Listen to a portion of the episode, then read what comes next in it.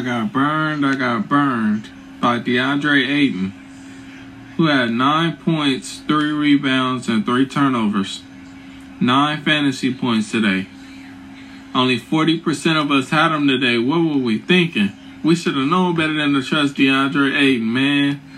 Nine points. What am I supposed to do with that? You're supposed to be a star. You trying to get big money. Man, you burned us. But it's all good. I bounced